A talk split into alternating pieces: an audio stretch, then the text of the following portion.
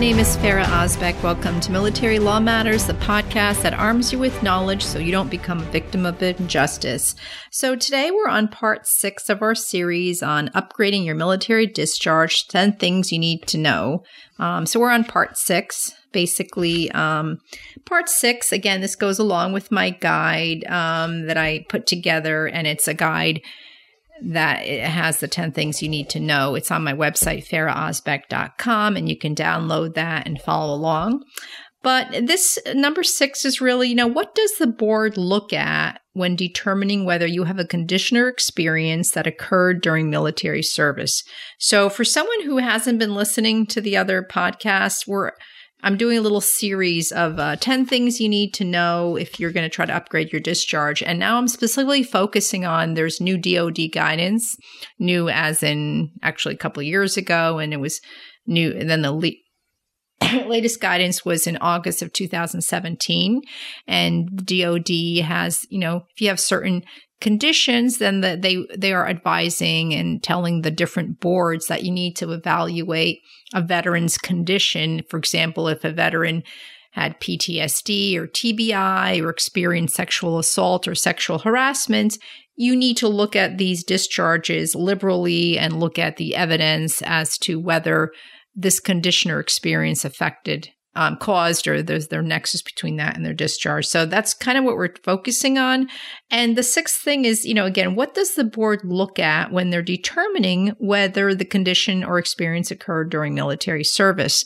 So what this memo um, that was written in August was published August 25th, 2017 says is so generally if you have a diagnosis made by a licensed psychiatrist or psychologist that the condition existed during the military service, you this will receive liberal consideration. So again, licensed psychiatrist says you have one of those conditions. Another thing it says is if you if there's a determination now made by the Veterans Affairs, right, Department of Veterans Affairs, the VA, that a veteran's mental health condition including PTSD, TBI, sexual assault or harassment, is connected to military service. The memo says this is it's not binding on the Department of Defense, but it's pretty persuasive. So if you have something from the VA, it doesn't mean the DoD has to accept it, right? Because it's a different agency, but it's pretty persuasive. So persuasive means you know it's it's it's good evidence. Um, it's persuasive evidence that the condition existed or experience occurred during military service.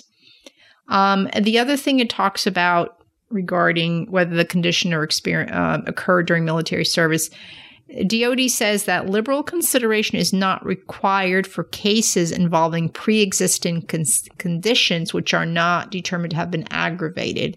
So, if you had a pre-existing condition that is causing you to commit misconduct, that's that doesn't apply to this unless it was aggravated by military service. So, I mean, I really can't think of an example, but let's say you had a, some mental health condition that you know was prior to your service, and this is causing you to commit misconduct. This does not apply to that because it applies to PTSD, TBI, um, sexual assault victim, or sexual harassment victim. So that's pretty much black and white what the memo says. You know, these are the things we're going to look at. But of course, you know, there's other rules that say if you don't even have any of this, they're still going to kind of look at um, you know, liberal consideration is, you know, the buzzwords here. So anyway, um, that's pretty much it. But again, you know, these are the things you need to think about when you're putting your case together or thinking, what are you going to submit to the BCMR or the DRB?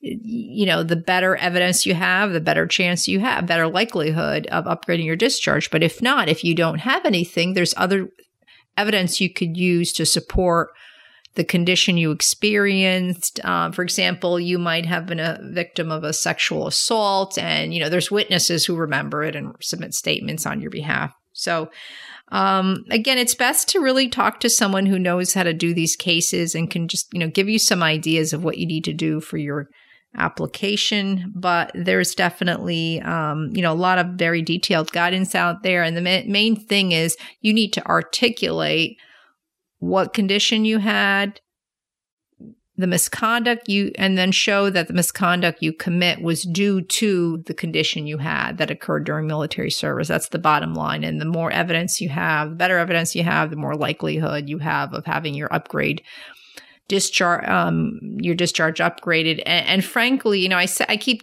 talking about discharge upgraded, but you can also ask for your narrative reason to be changed as well, or your reenlistment code. I guess we're always, you know, used to talking about upgrading discharges, but that's not all you're asking for. A lot of times you're asking for your narrative reason to be changed and also your reenlistment code.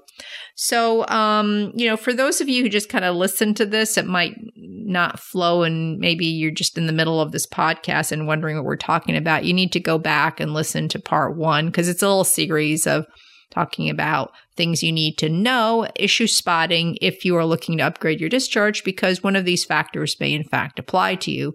And if it doesn't apply to you, the rules are again just general. If you didn't have PTSD or TBI or sexual assault, um, or sex or sexual harassment and you are trying to upgrade your discharge, it's just the general rules again, uh, the DRB guidance of inequity and propriety or the BCMR rules of inequity or injustice. So you still have to show that. It's just these special rules don't apply to your case, but you still have make the same argument, same you know evidentiary rules. You just don't have the special liberal considerations regarding those four things. So I hope that makes sense. Um, I'm going to end it at that. That's it's kind of straightforward. Um, as always, if you have any questions, feel free to give me a call or send me an email.